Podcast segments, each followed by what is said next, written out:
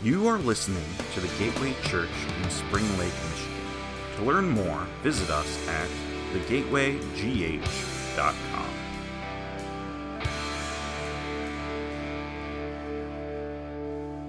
So, thank you so much for being here. And we are excited uh, about Mother's Day and uh, just what God is doing, what God already did first service. And I'm so excited for what He's going to do this service. And I have the opportunity this morning to introduce our guest speaker. Uh, this is someone that I've known uh, since they've been in high school. Um, I was in college and I was actually friends with her older sister, and she was visiting the college, and uh, just through that, um, we ended up becoming friends as well.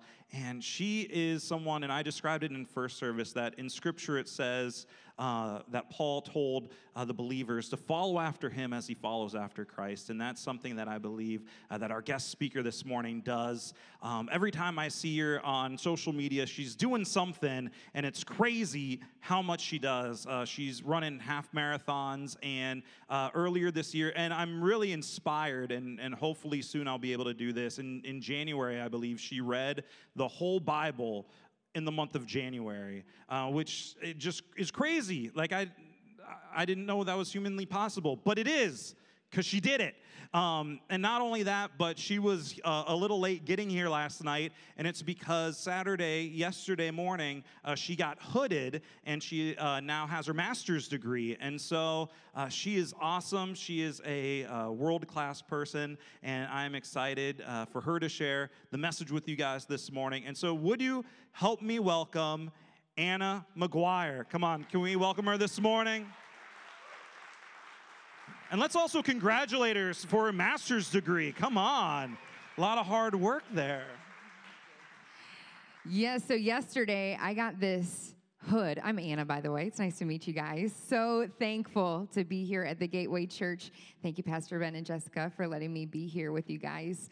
Uh, yesterday, I got hooded with a master's degree, and it's this like weird. Has anybody ever seen a master's hood before? It's like this literally this giant hood they put on top of you. It's not like fancy at all. It's just really weird. And yesterday, I was like, so I get to take this home, and my professor's like, if you take that home, we're going to send you a $600 bill. And I'm like, like I just paid for my master's. Can't I have this hood like to show everybody I'm hooded or whatever? Anyways, so yesterday was so much fun, and my family came in town from the beautiful state of Wisconsin to see me graduate. Anybody from Wisconsin?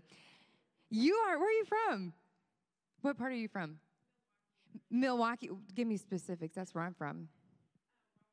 Wauwatosa. How many of you have heard of Wauwatosa before? Yes, Wauwatosa. We were just talking after the 9 a.m. service, uh, the weird names that Wisconsin has. We have Oconomowoc, Wauwatosa, Kenosha, which is where I'm from. We got Manitowoc. What are all the weird names? They're just weird up there. But, anyways, I currently reside in Greenwood, Indiana, south suburb of Indianapolis. My husband is a youth pastor at an awesome church called Grace, and I am a full time middle school mental health counselor.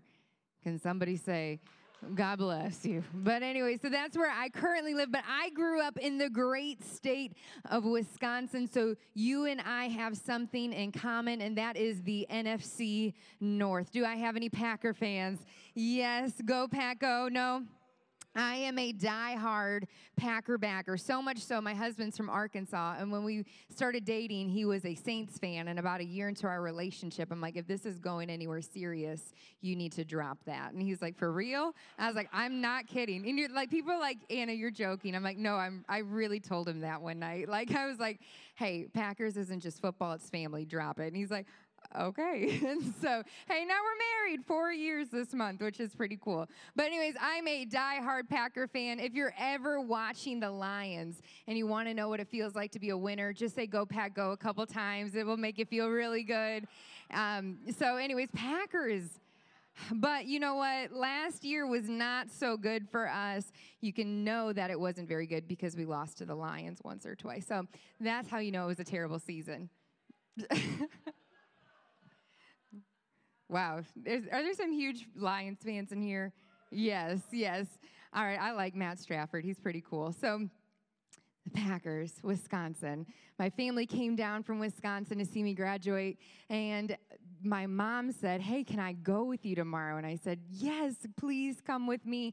I need a road trip buddy. So with me today is my mom, Marlis Shamenti. That's my mom. Happy Mother's Day. My mom is the hero of my life. I was totally fine yesterday during graduation, but as I was walking across the stage, you get to have like your thank yous read by one of the professors. And as soon as it said my mom, I, I just started like crying and because moms are the best. And moms in the physical sense, but also I know there's a lot of spiritual moms here today too. Um, I'm not a mom yet, but I, I do serve as a spiritual mom to a couple of, of students that are really close to my husband and I's hearts. And moms, you make a difference. You are the OG, the original Wonder Woman. You are, long before Wonder Woman ever existed, moms did. And I'm so thankful for you. And what's so cool about moms is that they have this ability to know things. Like nothing gets past them. Like they know the truth from the get go. Like, does anybody know? Like, a kid can walk in the room. It amazes me. A kid walks in the room and they're like, Do you have a cookie in your mouth? And they're like, How do you know that? Like moms just know. Like I work with middle schoolers and I will call a mom on the cell phone and it's like, hi, I'm just checking in with you about your student. They're like, they did so and so, blah, blah, blah, blah, blah. I'm like, how did you know that? And they're like, just had a feeling. Or like when I was little, my younger sister Allison and I, we had bunk beds and my mom and dad we we're like the best of friends to this day. We'd never sleep in our room. Like we just stay up all night. But allison would always try to sneak up into my bunk bed so we could play through the night. And we would wait until we knew mom was asleep. But some way somehow even after my mother went to bed i'm sure it has nothing to do with us being loud my mom would come in the bedroom and she'd be like allison are you in the top bunk? And like how does she know this? And like, I'll never forget one Christmas, we were trying to surprise my mom with getting sister portraits. I don't have any brothers. I'm one of three girls. I'm the middle. Abby, Anna, and Allison. Yes, we are all triple A's, a mouthful. I was Annison, Abigail, Annison, like my whole life because of all the A's, but that's besides the point. We were trying to get my mom these portraits and surprise her. And we were being like really cunning. And she's like, we walked into the kitchen. She's like, You girls look so pretty. Are you going to get your pictures done today? We're like, How'd she know that? Like, nothing gets past moms. And there's this mom in the scripture that we don't hear an awful lot about from time to time. And, and this mom, nothing got past her. This mom was another level leader. Long before there was Wonder Woman or Captain Marvel, there was this woman in scripture, and her name is Deborah. Everybody say with me, Deborah. Deborah. And if I were to title today's message, I would call it Until dot dot dot. And this story is found in Deborah in Judges chapter 4 and 5. And you see, what's so cool about Deborah is that Deborah, she was a wife and a mother. She was fulfilling two amazing roles that God had given her to be a wife and a mom. But God gave her two special roles in addition to those two. And that was that Deborah was also a judge and a prophet. Like, again, a wife, a mom, a judge, and a prophet. She was not only holding down the home front, but she was literally helping run the nation of Israel. She was both a political leader and spiritual leader. This lady was the top dog of her nation. She did so many things for her people, for her community, and for God. And she is only, catch this, one of two people in the Bible that serve as both a prophet and a judge. You look through all the scripture and all the judges, only two are both a prophet and a judge. So God entrusted her to have two significant roles to the people of Israel, and that was to be a political leader and spiritual leader. Deborah, her story begins while the nation of Israel, which we find Israel all throughout the Old Testament, the nation of Israel is once again in bondage and slavery. You see, before Deborah had come along, hundreds of years before that, there was this exile from Egypt. Maybe you've heard the story that Israel was held in slavery to Egypt, and then there was this man named Moses that God used to bring them out of slavery, and then they were in the desert. Then they conquered Jericho 40 years later and entered the promised land. So now we find Deborah in Israel living in the promised land. But instead of being free like God had intended Israel to be, Israel was now in bondage again. In Judges chapter 5, the Bible describes Israel as a desolate and scary place where murder and darkness and disunity ran throughout the whole country. There was wickedness, idolatry, and a disregard for God and for others. And Deborah began to see her nation begin to crumble. And as the nation began to crumble, there was a remnant, a few people who began to realize the fault of their ways, and they began to cry out to God for his mercy and help. So, Deborah, being the prophet and the judge, the political and spiritual leader, sat back and saw all that her nation had become and she called out the general of the Israelite army, Barak. She brought Barak to her and she said to him, It's time for you to gather the troops and take a stand against this enemy has been, that has been holding us captive. You see, God had given Israel the calling and the opportunity to overcome this enemy many years before that. But because of Israel's disregard for God and disregard for God's ways, they began to fall back into slavery for the very people they were called to conquer. And here's Deborah. She's saying, Barak, the general of the army, a woman, a mom, a wife. She gets the general of the army and says, It is time to go to war. Judges chapter 4 says, Hasn't the Lord, this is Deborah speaking, hasn't the Lord, the God of Israel, commanded you to go, Barak? Why are you sitting back? Why are you waiting? It is time to move forward. You see, this was a hard command for the people of Israel to hear. The enemy had a greater army, the enemy was much bigger than Israel. Sisera, the country or the, the region that they were going to go head to head with, was famous for their 9,000 iron chariots.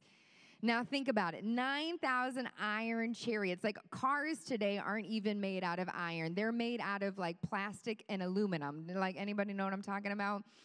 These are 9,000 iron chariots, iron, like uh, thick, big metal with horses on the end. And usually in an iron chariot, it wasn't one or two people, it was usually like three, four people. These things were huge chariots. They had 9,000 of them, plus foot soldiers.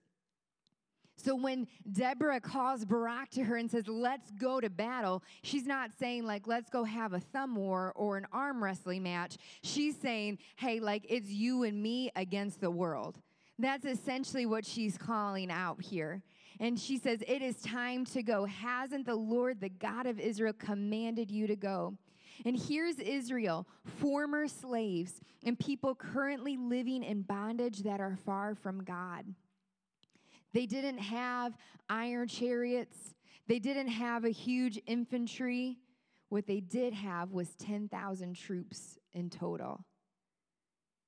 10,000 troops in total versus their 9,000 iron chariots versus their horses versus the three, four men that were in the iron chariots, plus their foot soldiers, 10,000 against what we can uh, conservatively assume would be minimum of 30,000. They didn't have the depth the enemy had. They didn't have much courage to take a stand. But nonetheless, Deborah arose to the occasion. Deborah reminded her people who their God was and who they belonged to. She said, Hasn't the Lord, the God of Israel, she reminded them, Remember who our God is, commanded you to go. She reminded them who their God was, who they belonged to in a culture that was saturated with evil. She told them the truth, she reminded them who they were. in a culture where lies had become accepted as truth, she, she stood up and arose and said, No, this is not the truth. This is the truth. We aren't supposed to live in bondage. We aren't supposed to live in fear. We aren't supposed to live in captivity. We're supposed to live in freedom. Deborah, a wife, a mother, a prophet, a judge, a woman. She arose and began to remind people of the truth. She rallied the troops to take a stand against the enemy. She didn't see the issues of her culture and think to herself, hmm, I hope somebody fixes this. Or, oh my gosh, can you believe the state of Israel? Doesn't, don't they know they're supposed to honor and worship only one God? Like, huge bummer. Hope somebody comes in and like figures this mess out. Or she didn't sit back and say, I hope another leader comes along who has the courage and the grit to do something about this. No, Deborah arose. It was when Deborah arose and she began to tell the truth to the people that she began to speak courage and life in them. And I don't know about you, but there's times right now, currently in our culture, where I sit back and I think to myself, hmm, I hope somebody figures this mess out man, there is some crazy junk going on in, in my community. I hope somebody figures that out. Oh man, there's all these teen runaways and there's this epidemic of opioids. I hope somebody figures that out. And I think that if Deborah lived in 2019, she would see that 2019 looks like Judges chapter 4 Israel. That she would look around and she would see that the cultures are very similar. But Deborah, she didn't sit back and think that's too bad. Instead, she had enough truth living inside of her. She had the Spirit of God inside of her telling her she had to do something about the current state of her culture. The anxiousness for the battle was great. And so Barak said, Deborah, I am not going to war with my 10,000 troops unless you go with me. So Deborah, she again didn't sit back and say, I don't belong in the battle. Instead, she said, Sure enough, I will go. You see, Deborah, with humility, she marched into battle, a battle that many people would say she didn't belong in, a battle that people would say she couldn't make a difference in. She's a wife, she's a mom, she's a woman. She can't make a difference. Instead, she decided to march on. She decided to march into battle. Despite naysayers, despite anybody's doubt in her, she moved forward. She arose to the occasion. And what I love is how the story goes on in Judges chapter 4 that the enemy got word that Israel was coming to attack them. And scoffing and laughing, they said, We'll get our 9,000 iron chariots together and we will attack them. Now, Israel heard that the enemy had heard that they were coming. So now Israel's freaking out. So Deborah, she goes before the whole army and she says this I love it. Get ready. Get ready. This is Deborah, a wife, a, a, woman, a mom. She gets before an entire army of 10,000 people and she says, Get ready. This is the day the Lord will give you victory over Sisera, for the Lord is marching ahead of you with all the faith and all the courage that Deborah could muster up, she instilled faith and courage into 10,000 troops. She began to declare over them that they could go into battle and to get ready because the Lord was marching ahead of them. You see, Deborah realized and recognized that the battle really wasn't dependent on the 9,000 iron chariots or the 10,000 troops that Israel had. The battle was dependent on the Lord marching ahead of them them. God used Deborah to remind these men, to remind these 10,000 troops that the enemy may be able to conquer them, but the enemy could in no way, shape, or form conquer their God. And Deborah began to show them, these men, saying, This is not about you or your strength or your ability, but this is all about putting God first and trusting Him. And when I study this story, the men that were in this, the military at this time, we figure that they're somewhere between like teenage years and like 40 years old. And they had been living in chaos for decades. So, some scholars believe that it's safe to say that a lot of these troops did not know the ways of God, that had never been taught the ways of God. But here's Deborah in front of 10,000, and she's reminding them and telling them God is for you, that He goes before you. And though you may be scared, and although you may be weary, and though you may feel like this enemy is greater than you are, you will conquer them.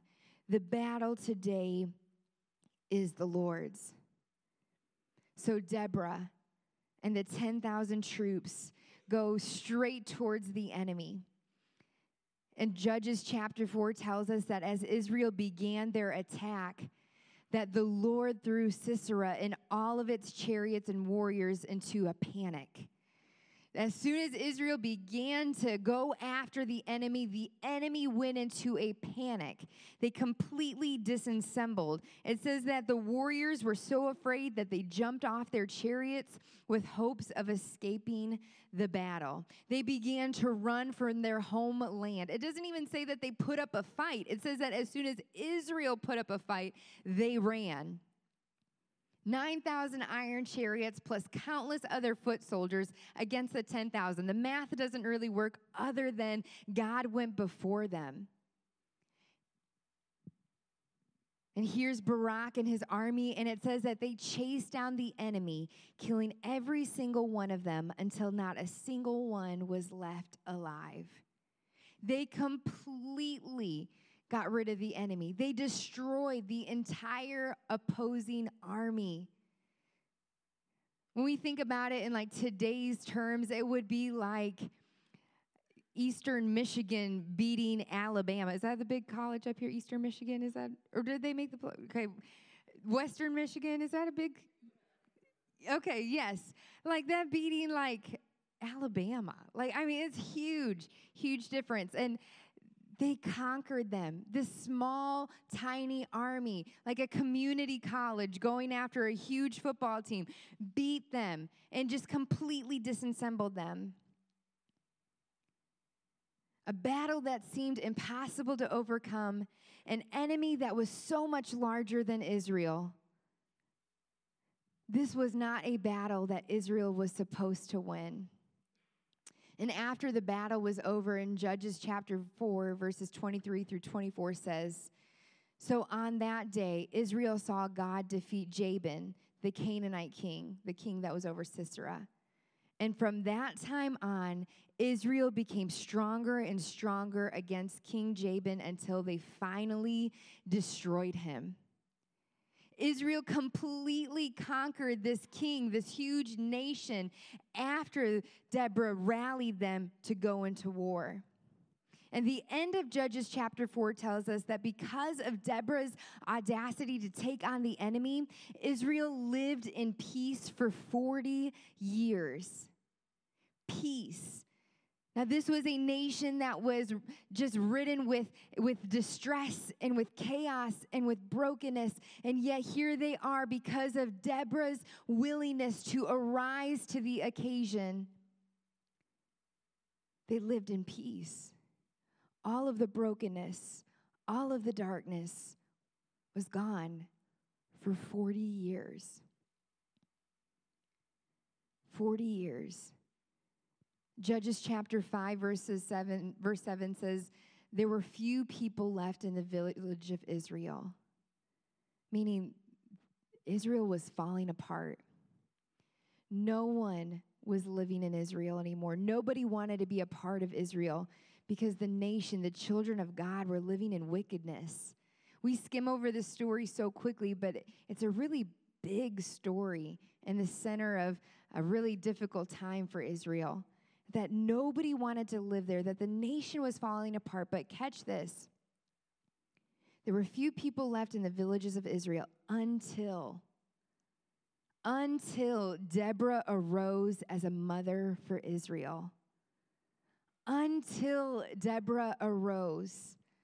Until Deborah arose, Israel was broken and far from their purpose and living in darkness. Until Deborah arose, people had forgotten about the power and faithfulness of God. Until Deborah arose, people were living in bondage once again.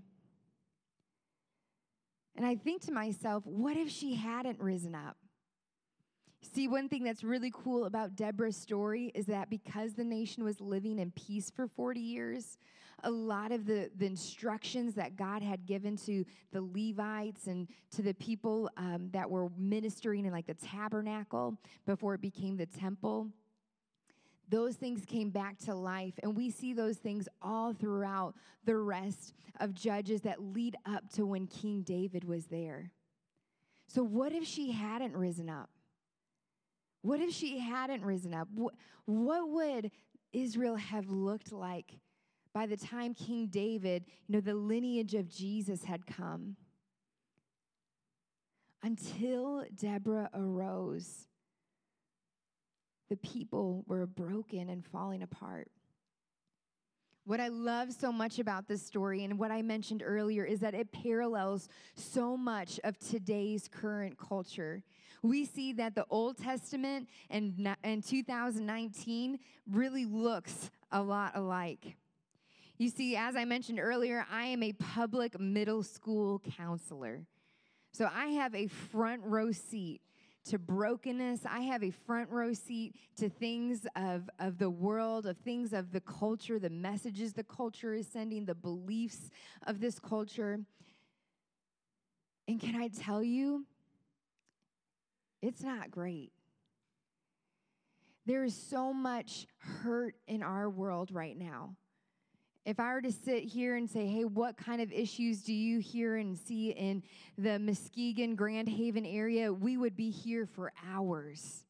You guys would probably tell me about drug abuse that's happening in the area. You would probably tell me about disunity in families between husbands and wives and children and their parents. You would maybe talk about mental health crisis and, and, and things like suicidal ideation and, and self loathing and self harm.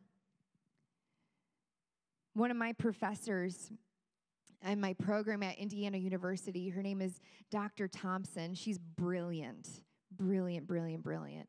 And she conducts a lot of research for IU Health. And she got some people from my cohort together a couple months ago. And she sat in a circle and she said, This was apart from class. She just asked if we'd come to a meeting. And she said, Guys, now this is a professor that is not a Christian. She's brilliant, super smart, several master's degrees, an incredible just dissertation of research.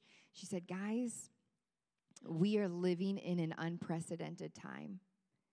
She said, More and more people are coming to us with emotional and mental health needs than ever before. And we don't have an answer for them. I was like, Whoa brilliant doctor, knows so much, has been all around the world, just conducted like a six month research in Africa on mental health. I mean, she is just brilliant.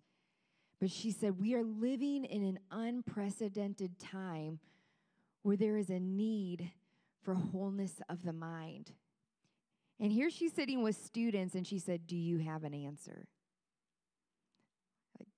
me i mean yes i do but i don't think you're going to like it very much right now because you want a researched answer but she said will you begin to collect data so we can start figuring out an answer because we don't know what to do we're living in an unprecedented time in 2019 where students and adults alike are in identity crisis. We're living in a time where people are trying to find fixes, not just in like a substance way, but also emotionally trying to find things to fix their emotions. They binge on Netflix and you know those things aren't bad, but it's so fascinating to see the world that we're living in. How empty and how broken people are and how big of a need there is for wholeness and healing.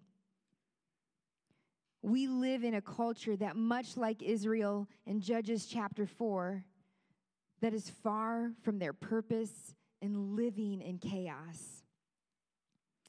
Now, we could talk about this and it could make us sad and make us feel down and broken. However, it gives me hope. Let me say that again. It gives me hope. The reason why that I'm here and sharing the gospel and why I am getting the masters in counseling and why I believe in investing in youth ministries because I know that there is hope. Because I see in Judges chapter 4 and Judges chapter 5 and all throughout the Bible and all throughout history that when spiritual health and morale is at an all-time low, it is a ripe opportunity for the people of God to arise.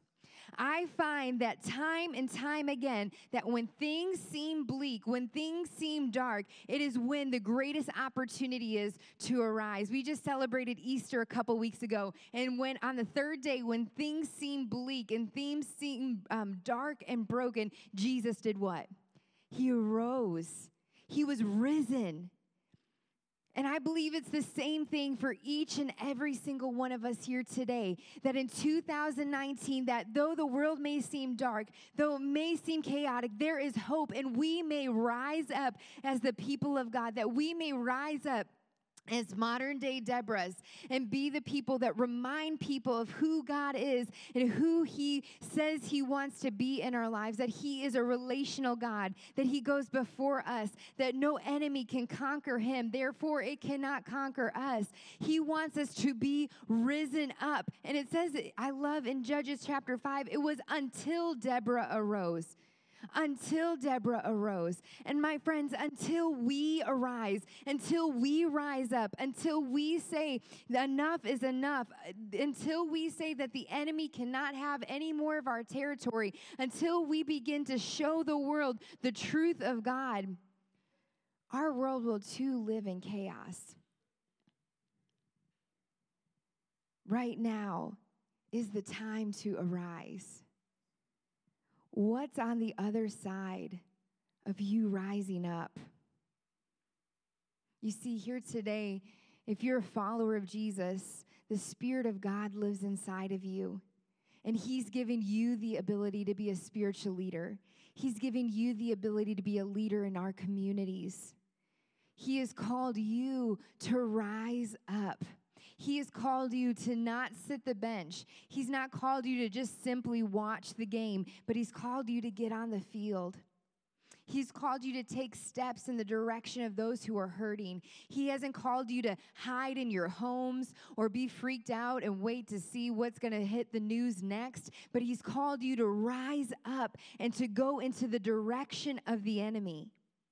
He's called you to go where there is brokenness and to go where there is chaos, not to be affected by it or influenced by it, but that you may rise up and point people to the truth of Jesus Christ. That you may rise up and bring hope. You may say, Anna, there isn't much hope that I can bring. There's not much that I can do. You don't know what I've done, or you don't know my giftings. Doug, you can come on up. But can I tell you that God has a purpose for your life. He has a calling on your life for you to rise up.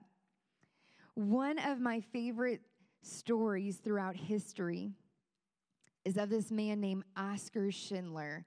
Has anybody seen the movie Schindler's List? Yes. It is a phenomenal, true story.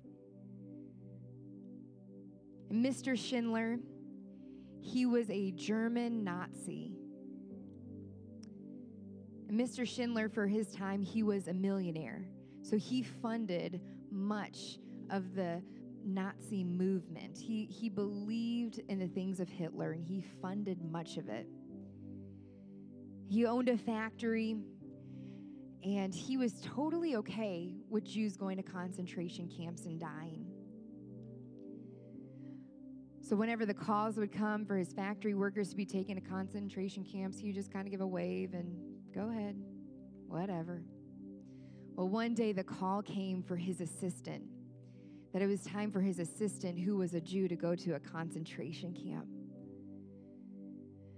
And as that call came out for his assistant to leave, it suddenly became personal for him. He began to think, I, this man runs my business. I, I don't know what I would do without him. So, Mr. Schindler, a Nazi, he pays off the other Nazis not to take his assistant. And his assistant, with much gratitude, goes to him Thank you, Mr. Schindler. Thank you for saving my life. What if we bought one more? Now, Mr. Schindler, the rich Nazi that he was, he had to weigh his options and he thought, well, I'm a Nazi. And saving the Jews is kind of the opposite of what my brothers and my community and my family believes, but all right, just one more. So he buys one more. And that one more turns into one more. And that one more turns into one more. And that one more turns into one more. Until five and a half years later, he purchased 1,200 Jews. He saved 1,200 Jews from going to Nazi concentration camps. He saved 1,200 people from dying. And you see, many people would say saving Jews was not his battle. That doesn't make any sense. He, he was a part of the problem, actually.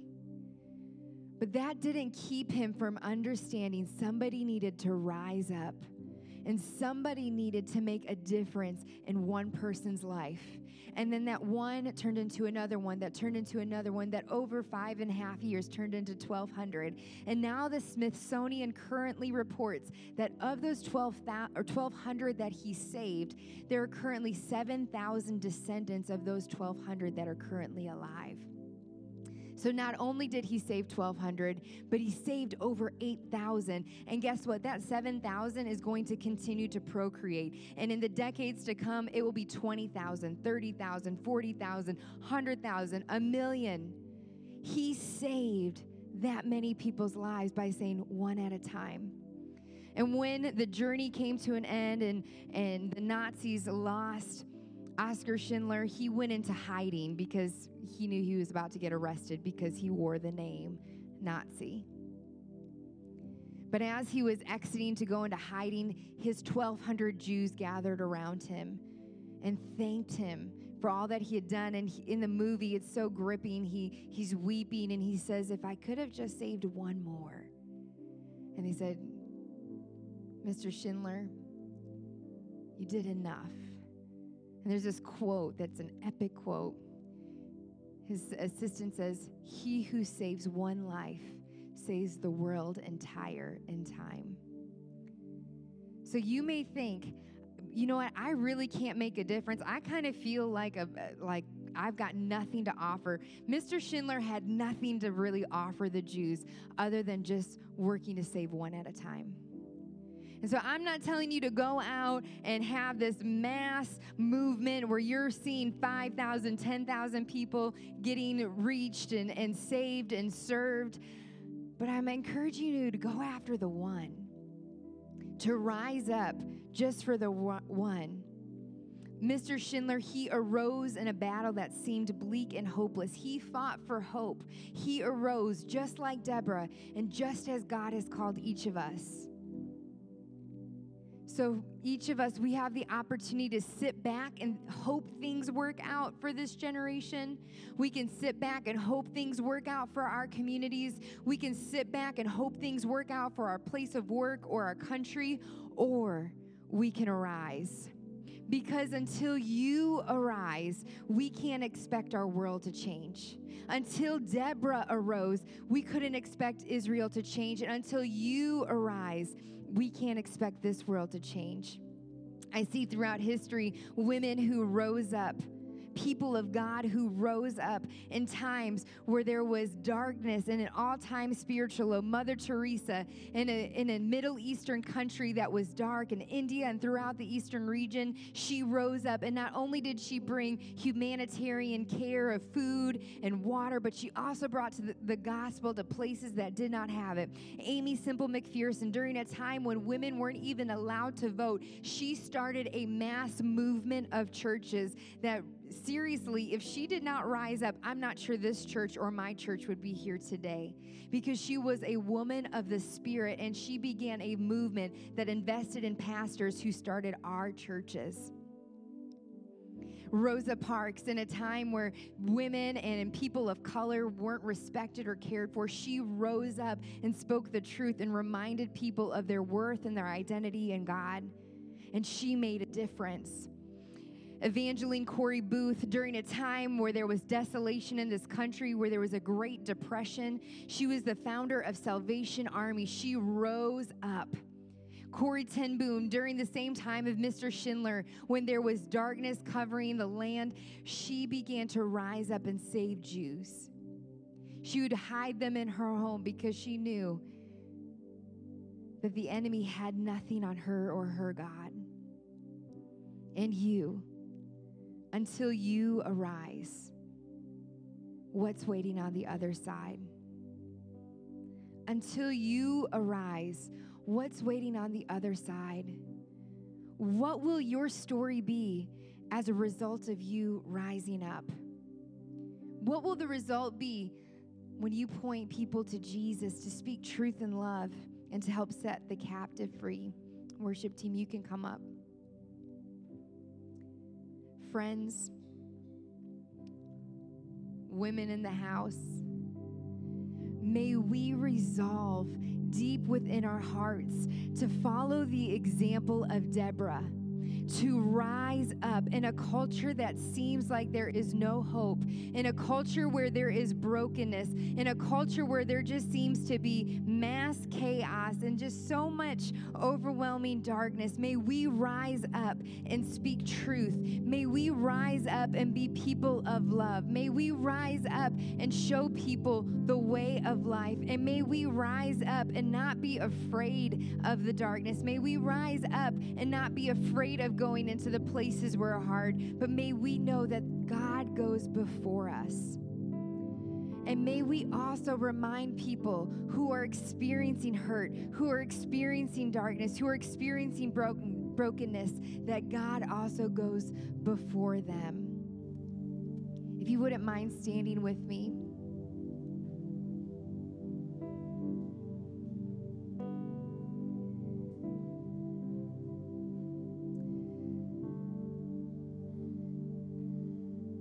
So thankful to spend today with this super, super awesome body of Christ. Can tell that there is a authentic love for Christ. There's this belief that God wants to do something great in your life and through your life. And just like Pastor uh, Bruce said earlier, I pray that this message isn't something that sits here on Sunday, but it follows us Monday through Saturday day. That when you go to school, when you go to work, that you would rise up and that you would bring hope in life, that you would be fearless, that even though it may seem like the enemy and the darkness is greater, that you would rise up and bring hope in life. So as you close your eyes, I want you to ask God, God, where are places in my life where you want want me to rise up? Where are places in my life? What are relationships or friendships, God, that you want me to rise up? What are needs in my community that you want me to meet and rise up in? God, show me, show me, show me, God, show me. Help me not to sit the sideline, but help me to get involved in the game. I want to be a part of your victory, God. I want to be a part of bringing hope. God, it may seem like the moral and spiritual health of our communities and our country is at an all time low, God, but we know it's a ripe opportunity to arise.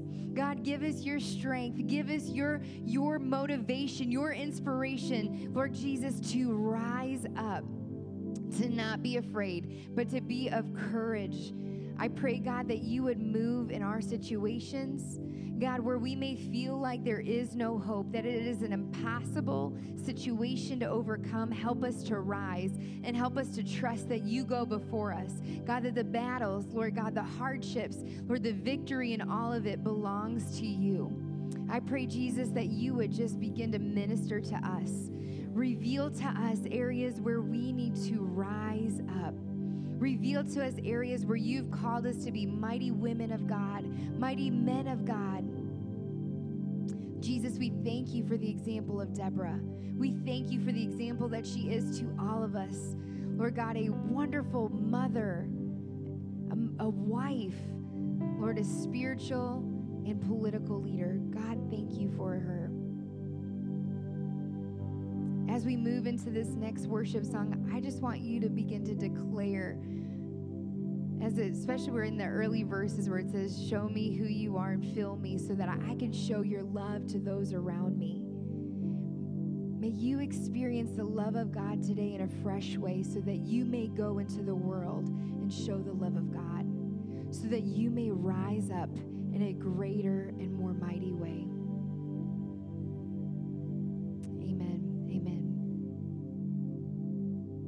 know, the great thing about God's call on our lives is that He doesn't leave us out high and dry. He's there. And we can build our lives on Him. And this morning, this message, thank you, Anna, for, I mean, just inspiring us, men and women alike to take that next step. If we've been on the sideline, I, there's no doubt there are people that you know what the next step is. You're saying, man, I just need to do it. This is a call, calling you out, saying, this is your time. And the truth is, is God's right there. We build on a firm foundation. There's no fear. We can trust. So, what is it? What is God calling you to do?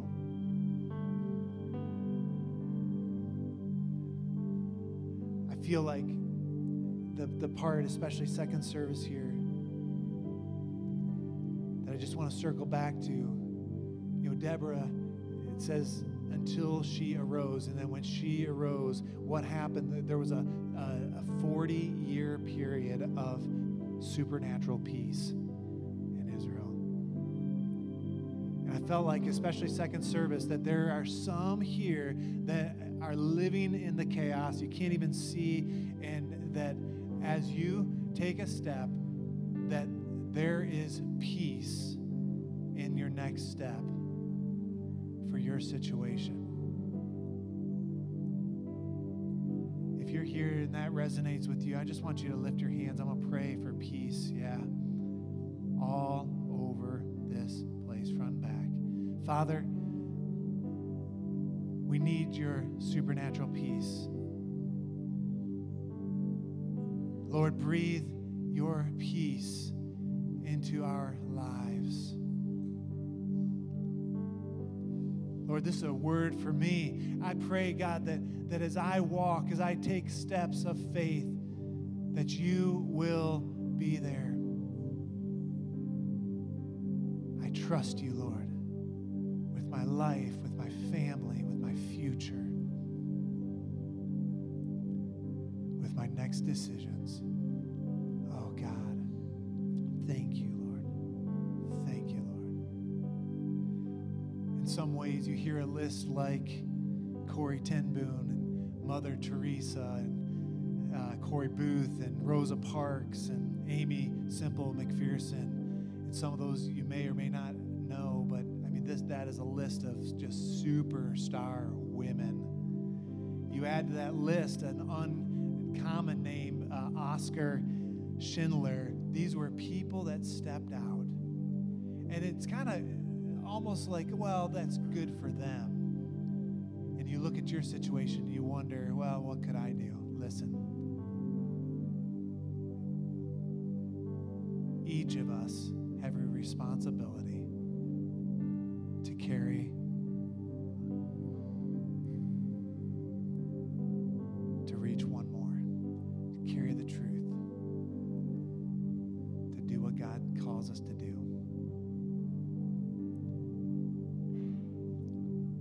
One last thing before we close. If you found your here, yourself here today and you don't have a relationship with Jesus, we want to offer you the free gift of salvation. I'm going to lead out in a prayer. And if you pray along with me and this is your prayer, you're saying, Man, I, I need Jesus to be my Savior. Maybe you're away from the Lord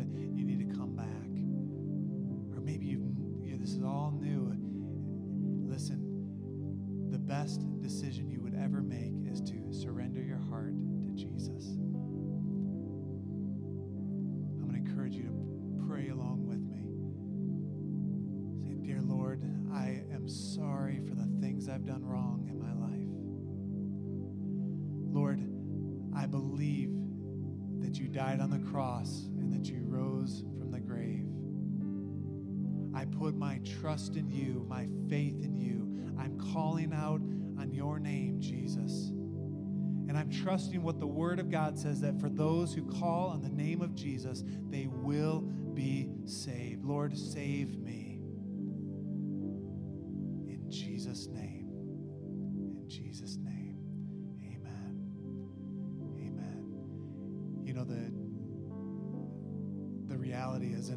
A group this size, week in and week out, there are people, when we pray a prayer like that, that you can resonate.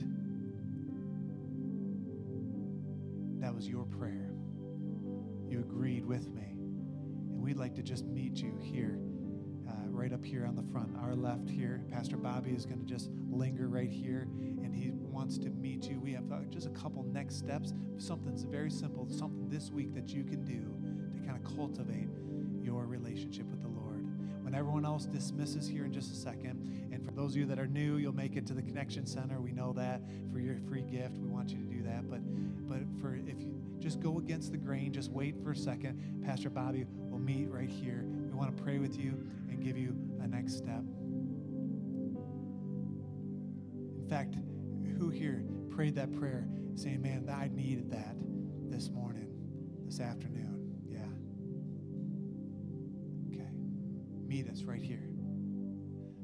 Father, I pray that you would go before us, behind us, and all around us now. And Lord, help us not only to honor our mothers, but Lord, to continue to honor you with everything we say, everything we do. Lord, we pray this in Jesus' name. And all God's people said, Amen and amen. God bless you. Go in the grace of God. Thank you for listening to this week's message from the Gateway Church. If you'd like to find out more about our church, such as service times, giving, and ways to get connected, visit us at thegatewaygh.com.